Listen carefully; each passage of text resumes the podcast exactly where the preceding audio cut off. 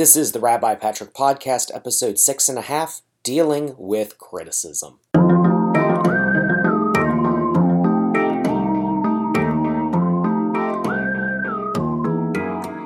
I am so grateful to all of you who have been supporting this podcast. Um, every day I get to go online and uh, look at the GoFundMe page, look at Facebook, uh, look at my Twitter account, uh, the number of people who have signed up for my email list, uh, and it's just absolutely thrilling. As I have said many, many times, this is just a hobby. This is completely unconnected to my work, though my work is a deep part of it, uh, because I love what I do. I, I love my work. And so uh, it's just so cool to have your friendship and your support. Uh, I'd like to thank the two newest people who have donated to my GoFundMe page. Uh, the first is Sam Fistel, also known as Shabbat Sam. Now, Sam is a mover and shaker in the Atlanta Jewish community. So if Sam likes what you're doing, that's a pretty good sign. I'd also like to thank Iro, whose last name I cannot pronounce for the life of me. But Iro is this amazing guy. He's part of Darshan Yeshiva. Uh, he's very active on the Darshan Yeshiva student page, and uh, he's just a really super cool guy. Uh, we've only talked on the phone once, um, but I've seen stuff that he posts on Facebook. I've commented on it. Uh, he's just a super, super cool guy bounces around between uh, the United States and all these other countries doing research on really cool science stuff that's completely beyond me. Uh, so, yes, thank you. So, thank you to Shabbat Sam, who also taught me Birkat Hamazon many, many years ago. So, I can credit my rabbinate to Sam Fistel. And to Iro, whose last name I can't pronounce, who is a delightful human being uh, and brings a lot of joy to my day when I see his posts on Facebook. So, thank you to those two gentlemen who have supported. If you would please support, I would appreciate it. You can go to my GoFundMe page. You can go on rabbipatrick.com.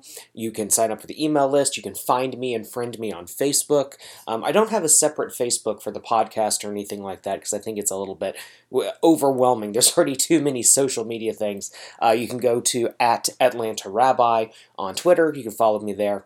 Um, you can find me. You know, you can email podcast at rabbipatrick.com and uh, we'll talk. We'll have a good old time. So, I have dealt with a lot of criticism in my life, and I wanted to use this podcast episode six and a half to talk about what criticism is, what is good criticism, what is bad criticism, how do we acknowledge that we will always be criticized, not that we should uh, try to prevent criticism, that we should try to stay away from criticism, that somehow if we just put ourselves around the right people, we will have a permanent safe space. None of that is true. This is to acknowledge that criticism happens, it will always happen, and we just have to find a way to deal with it in a positive way. So, this is not uh, foolproof, meaning there could be lots of other ways of dealing with criticism, and I'd love to hear what you think. So, you can send me an email, podcast at rabbipatrick.com. Let me know if I've missed anything or if there are any aspects of this that have not worked for you in the past, um, and I will include it in another future episode. But, uh, you know, it's not meant to be comprehensive. These are just things that have worked for me uh, that I wanted to share with you. So, let me tell you about my history with criticism. So in 2009, PunkTorah became a thing. Uh, so we had uh, videos on YouTube, eventually became a blog, then we built some other websites, we became a Jewish nonprofit, and I found myself suddenly um, having the ability to really influence people online. Um, and that really came as a shock to me. Uh, in spite of the fact that I have a podcast and I do public speaking and I'm a rabbi and, and, and whatever, um, I'm actually an introvert. I'm a relatively quiet person when I'm at home. Um, I, you know, get nervous when people come over to my house. I can invite five people over for Shabbat dinner and I'll be frightened uh, right before they come. And it takes like having people in the home for a few minutes for me to go, oh, wait, I really did want to, to be around you. Or uh, I'll get together with my band and leading right up to hanging out with my band. I'll be like, oh God, I have to be in the social situation. These are my friends. These are people I really like being around. But even then, sometimes it's overwhelming for me. So, um, needless to say, I found myself in a position where I had a lot of uh, voice online. And when you're online, there is no filter. Everyone can read your stuff, can comment on your stuff, whatever the case may be. And I don't think I was fully equipped to handle criticism because in the past, when I was criticized, I just kind of floated away. Um, I sort of had this artist mentality of, well, they just don't understand me. And I didn't know how to truly embrace criticism. It took me a long time to really be able to deal with it. So that's what this is about. It's about what I've learned since 2009 in order to deal with criticism and some ways that I think it could maybe be helpful to you. So, not meant to be a comprehensive list, but I think I've found seven different ways. So here we go. Thing number one say thank you. Because if someone's criticizing you, it's coming from one of two places, usually. They're either trying to help you and you'll learn something. Whether it's the right lesson to learn or not is irrelevant. If they are trying to help you, you'll learn something. The second possibility is that they are just trying to harm you. And you'll not learn anything from them, but you will learn to stop listening to them. And it also helps to smile. So, what am I saying with this? There are people who legitimately want to see you succeed, and they want you to succeed in a way that they know can work for you, and they will criticize you, they will give you feedback in a way that is positive. Now, it could be that you don't need to go down that road with them, right? The direction that they think you need to be going in is actually not appropriate, but that's not relevant at this point. What's relevant is that they are trying to help you, so you should smile. You should say thank you. Uh, they are trying to do good for you. Whether you take the advice or not is irrelevant. They are trying to help you. They are showing true, legitimate friendship. The other option is to recognize that these people are only trying to harm you, and you're not going to learn anything except that their opinion is not valid, that it's not good.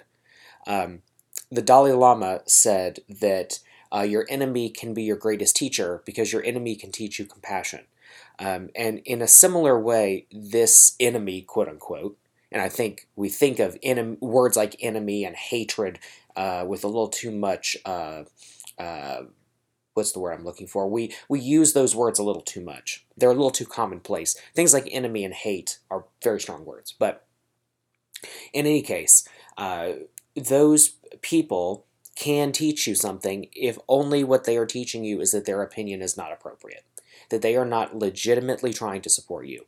And then you'll know and maybe it's an uncomfortable experience. Maybe you didn't want to have that talk. Maybe you didn't need to get that email or that memo. Maybe that confrontation was awkward or whatever. But you can smile, you can say thank you, and you can move on. And you can learn either to listen to those people and to incorporate what they're saying, or you can push it off entirely. Number two, separate what a person is saying from how they say it. So sometimes people are just bad at communicating. They use the wrong tone of voice. Perhaps they're in the wrong environment. Perhaps the message is being confused. Uh, maybe they are going in hot, meaning they're reacting to you in a way that is uh, just on fire, you know? They're just going at you. And you feel like you're being pushed around and bullied or whatever the case may be. But try to separate what a person is saying from how a person is saying it. So, some things you can do. You can recognize that sometimes people don't communicate the same way you do. Some people use a loud tone of voice and it feels overwhelming. Sometimes people use a quiet tone of voice and it almost sounds eerie and robotic. So, try to separate the tone and how they're expressing themselves from what they are actually trying to say. And, and a way of thinking about that is to kind of be like a robot right? Listen literally to what they are saying and put that back on them. So if someone is yelling at you and they say, I can't believe that you uh, did not get that project done on time, what you can do is you can kind of reflect that back and you can say, I hear what you're saying. You're upset because I didn't get the project done on time. Right? So if you say it in your tone of voice, if you say it in your way that you would say it if the tables were turned, it can kind of calm you down a little bit. So I try to do this in situations where someone is really coming at me in a strong way. I try to separate out the tone from the content. So, what are some other ways of thinking about that? There is some music that is very loud and chaotic, but if you sort of do it unplugged, the music is beautiful and it's classical. So there are elements of heavy metal, for example, that sound like very technical jazz, right? If you just swap out the instruments, or vice versa. You can have a guitar and just play scales, you know, da na na na na na na, like that. But if you soup it up and you plug it into a gigantic amp and you know you've got all these like fenders everywhere and you've got a drummer who's just playing blast beats it'll sound like really amazing hardcore but it's loud and aggressive and assertive. But all they're playing is la la la la la la la right? So separate out the content from how it's being presented and it's interesting to see how you can think of things differently when all of a sudden you move it from being a loud, chaotic thing to a quieter, gentler thing, or from an eerily quiet thing into something that's more uh, normal in tone. So, number three, is this forwarding my mission? So, if their criticism is founded, does it help me to move forward? And if their criticism is unfounded, does it still help me to learn something about what I am doing? Or is the criticism of something else? So, What's an example of this? I did a speaking tour and I was very excited about it because I got to go to a city that I really liked, a couple of cities actually. Um, and uh, I had this topic that was on my mind and I was really interested in this topic. And I went and I did the gigs and they bombed big time. Big, big time. Now, I didn't completely understand how bad it was at the time. I knew something wasn't working. I wasn't doing a particularly good job. The audience wasn't sort of into it the way I thought that they were going to be. I mean, it just wasn't quite working. So I got home and I said, you know what? Okay, maybe, maybe that was just weird. Sometimes things happen. I've been playing music and all kinds of other things for years, and I know sometimes you go out there and you do a gig, and it's the same set you've always done, uh, or it's the same crowd you always played to, but you played a different set this time. Um, and sometimes it just doesn't work. And, you know, I don't know, maybe it's a full moon outside, Mercury's in retrograde, whatever you believe in, it just doesn't quite work. So I get home and a friend of mine calls me and says, you know, I just wanted to talk to you about your your speaking gig. And I said, okay. And this person said, you know, you you bombed big time. You you really bombed. And I thought, oh no, here we go. And the criticisms were laid on pretty thick. And I was hurt. I, I, felt raw, actually, would be the, the best way to describe it. By the way, you may hear my cat or my wife at some point, so have fun with that. Little inside uh, into the magical world of Patrick. So, anyway, back to the story. So, so I'm in this position where uh, I, I, really feel raw and I feel like like hurting while I'm having this conversation about what a poor job I did. And you know, some of the things that they said made a lot of sense. Uh, this this friend of mine and others, I would find out later. Um, and then, uh, but other things didn't make sense. There were there were some criticisms of me that didn't didn't really add up, and I, I would ask more and more questions about uh, about that feedback, and it just never made any sense. And and it could have been that maybe I didn't get it, maybe they didn't fully understand what they were saying. I I don't know. Um, dissecting it apart now, it's been such a long time that dissecting that apart now just doesn't it doesn't mean anything. Um, but when the conversation was over with and I hung up my phone, I started thinking about what that person was saying and I realized that what they were saying could have been true. It could have not been true. But nonetheless, it is how they and the audience understood it. And I began to think about what that meant.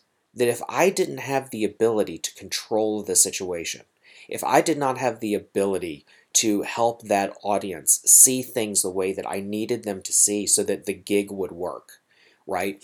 It would be as if I was playing a, a show with a band and half of the people there had earplugs in, right? And or or I was doing art and people were walking into the art gallery but they had blindfolds on, right?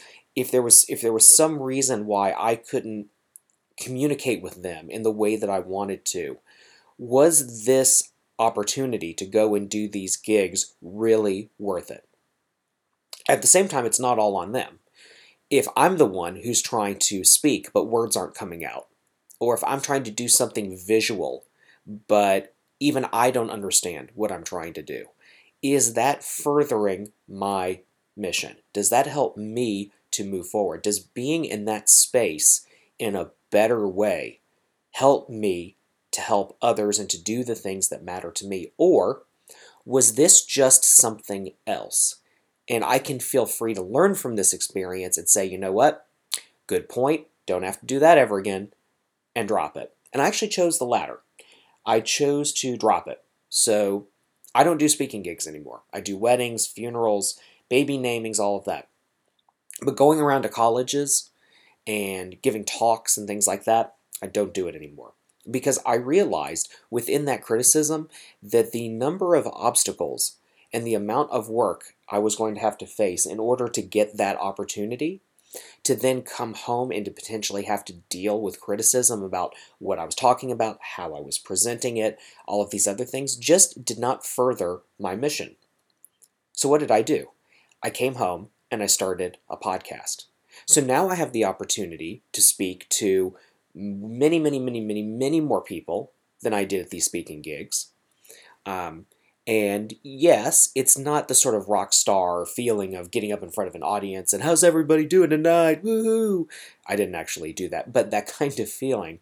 Um, but you know, the cool thing is if I mess up here, there's going to be more podcasts, right? If you go and speak to an audience, that's your shot. Now you can always come back, but it kind of is your shot. So I realized that doing speaking gigs didn't further my mission. Their criticism, I think, was founded from their perspective, but then there was a time that I had to move on. And so I did. And that's that. So, does it further your mission? Are they criticizing something else? So it can happen. This didn't happen in my case, but this can happen that people are being critical of something that is not actually about you. So I presented on a certain topic, uh, but I was criticized for something unrelated or what I thought was unrelated. I can do a podcast about a topic and I can have people come at me and criticize me personally, which has nothing to do with the topic of the podcast. I can write an article and I can have some people go at me and say, well, uh, you aren't qualified to give that opinion. But that's not about the opinion, it's about me, right? Are they being critical of something in my mission or are they being critical of me or something else? And does their criticism help or hinder the mission? So sometimes you have to think about that and you have to ask yourself okay, I'm being criticized. Um, am I being criticized about what I am doing or am I being criticized about something else? Am I being criticized about this action that I'm taking? Or am I being criticized because I am not taking the action that someone else wants me to? Right? Am I being myself, my authentic self, and I'm being criticized for not being the self someone else wants me to be? Or am I being criticized because the real me is doing something in a way that someone else doesn't want me to? So you have to kind of think about all that. And it could be that the criticism that comes at you for what you have done is just proof that you need to not do that anymore. That it's not worth it. If you're going to be criticized, maybe you need to not do that. Now, that doesn't mean that you give up. It just means that maybe you go at it from a different direction. Maybe you pursue what you're doing in a different way. So, I wanted to speak to an audience. So, I started a podcast. The podcast is infinitely better than traveling around the country. Um, as much as I like to travel, uh, it's tough sometimes. And uh, I don't like being away from my wife and my cat. So, lesson number three is it forwarding my mission if the criticism is founded, does it help me to move forward? If the criticism is unfounded, does it still help me to learn something about what I'm doing or what I shouldn't be doing? Or is this criticism of something else entirely? Sort of get to the point. These next four are a little bit faster. So, don't go in hot, meaning don't respond to criticism from a place of anger. Try your best to have a level head. Try to keep it cool. If you go in hot, what's going to happen is the person who's criticizing you is only going to hear their tone.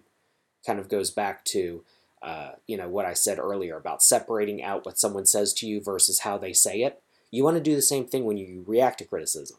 You need to make sure to not uh, go in it hot and angry. You're not going to be able to communicate well. Number five, don't seek out conflict. Oh my gosh, social media, you are designed to help people seek out conflict.